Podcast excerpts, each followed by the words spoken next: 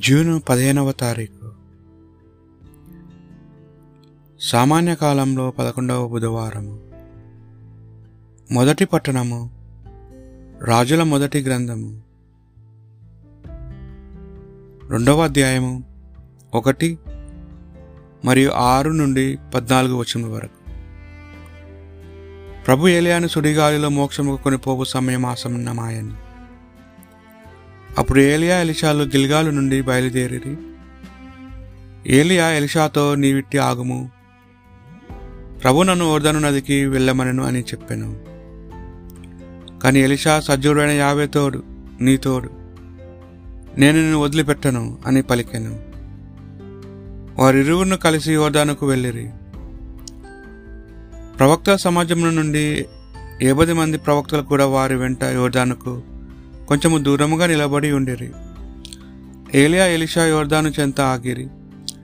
ఏలియా తన అంగీ తీసి చుట్టుగా చుట్టి దాని యోర్దాను జలమును మోదగా నీళ్ళు రెండుగా విడిపోయి దారి ఏర్పడాను. అతడు ఎలిషాయు పొడిదారిని నడిచిపోయి నది అవదలిని చేరిరి. అట్లా నదిని దాటిన పిదప ఏలియా ఎలిషాతో ప్రభు నన్ను కొనుపోవు ముందే నేను నీకేమి ఉపకారం చేయవలెనో కోరుకొనుము అనెను. ఎలిషా నాకు నీ శక్తిలో రెండు వంతుల దయచేయము అని అడిగాను. ఏలియా అతనితో నీ కోరిక తీర్చడం కష్టము. ప్రభు నన్ను నీ చెంత నుండి కొనుపోనప్పుడు నీవు నన్ను చూతువెననా కోరిక నెరవేరును. చూడజాలవెనన్నా నీ కోరిక సిద్ధింపదు అని అనెను. వారింకము మాట్లాడుకొనుచు ముందుకు సాగిపోవచ్చుండగా నిప్పుగుర్రములాగు అగ్నిరథం ఒకటి అకస్మాత్తుగా వారి నడుమ ప్రవేశించెను. వెంటనే సుడిగాలిలో ఏలియాను స్వర్గంనకు కొనిపోయాను. ఆ దృశ్యము చూచిన ఎలిషా తండ్రి తండ్రి ఇజ్రాయేళ్ళకు ప్రజల సంరక్షణమైన నీవు వెళ్ళిపోవచ్చున్నావా? అని అరిచెను. ఆ మీదట ఎలియా అతనికి కనిపింపలేదు. ఎలిషా సంతాపముతో తన అంగీని రెండు ముక్కలుగా చించివేశాను అతడు ఏలియా వెళ్ళిపోవచ్చుండగా జారిపడిన అంగీని ఎత్తుకొని పోయి ఓర్దాను ఒడ్డును నిలుచుండెను. ఎలిషా ఏలియా అంగీతో నీటిని మోది ఏలియా దేవుడైన యావే ఎక్కడున్నాడు అని అరిచెను. అతడు మరలా నీటిని బా బాడగా నీరు రెండుగా విడిపోయాను. అతడు నది ఆవలి ఒడ్డునకు నడిచిపోయాను. ఇది ప్రభువాక్ భక్తి కీర్తన. దేవు దేవుని భక్తులారా మీ హృదయములు సర్వేశుని యందు శాంతి నొందునుగాక. నీ భక్తులను నీ సన్నిధిలో ప్రద భద్రముగా ఉంచుకుందువు. దృష్టుల కపటోపాయముల నుండి వారిని రక్షింతువు.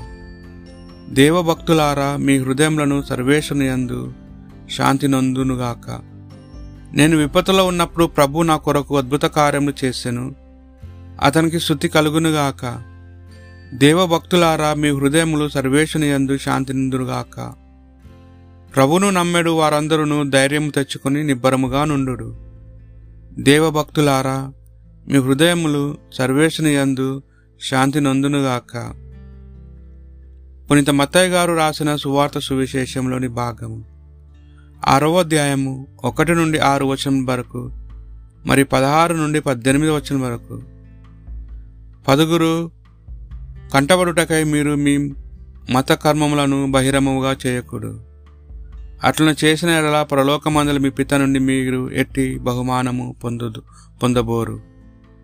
ప్రజల పొగుడుతలను పొందుటకై ప్రార్థన మందిరంలోను వీధులను డామికులు చేయనట్లు నీవు నీ దాన ధర్మములను మేళతాళములతో చేయవలదు.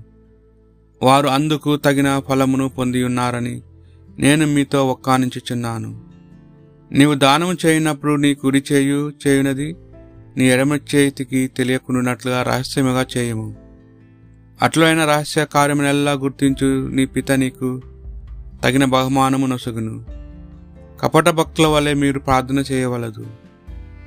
ప్రార్థన మందిరంలో విధులు మలుపులలో నిలబడి జనులు చూచుటకై ప్రార్థనలు చేయుట వారికి ప్రీతి. వారికి తగిన ఫలము లభించినని మీతో ఒక్కానించుచున్నాను.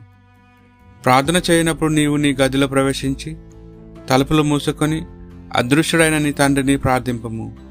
అటులైన రహస్య కార్యమునెల్లా గుర్తించు నీ పిత నీకు తగిన బహుమానము ఒసగును మీరు ఉపవాసము చేయనప్పుడు కపట వేషధారు వలె విచారములతో నుండుకుడు. వారు తమ ఉపవాసమును పదుగురు గంట పదుటకై విచార వదనములతో ఉందురు. వారికి తగిన ప్రతిఫలము లభించినని మీతో ఒక్కానించుచున్నాను ఉపవాసము చేయనప్పుడు నీవు తలకు నూనె రాసుకొని ముఖము కడుకునుము. అందువలన అదృష్టడైన నీ తండ్రియే కాని మరెవరు నీవు ఉపవాసము చేయుచున్నావని గుర్తింపరు. అట్లైన రహస్యమ కార్యములెల్లా గుర్తించు నీ తండ్రి నీకు తగిన బహుమానమును ఒసగును ఇది ప్రభు సువిశేషము.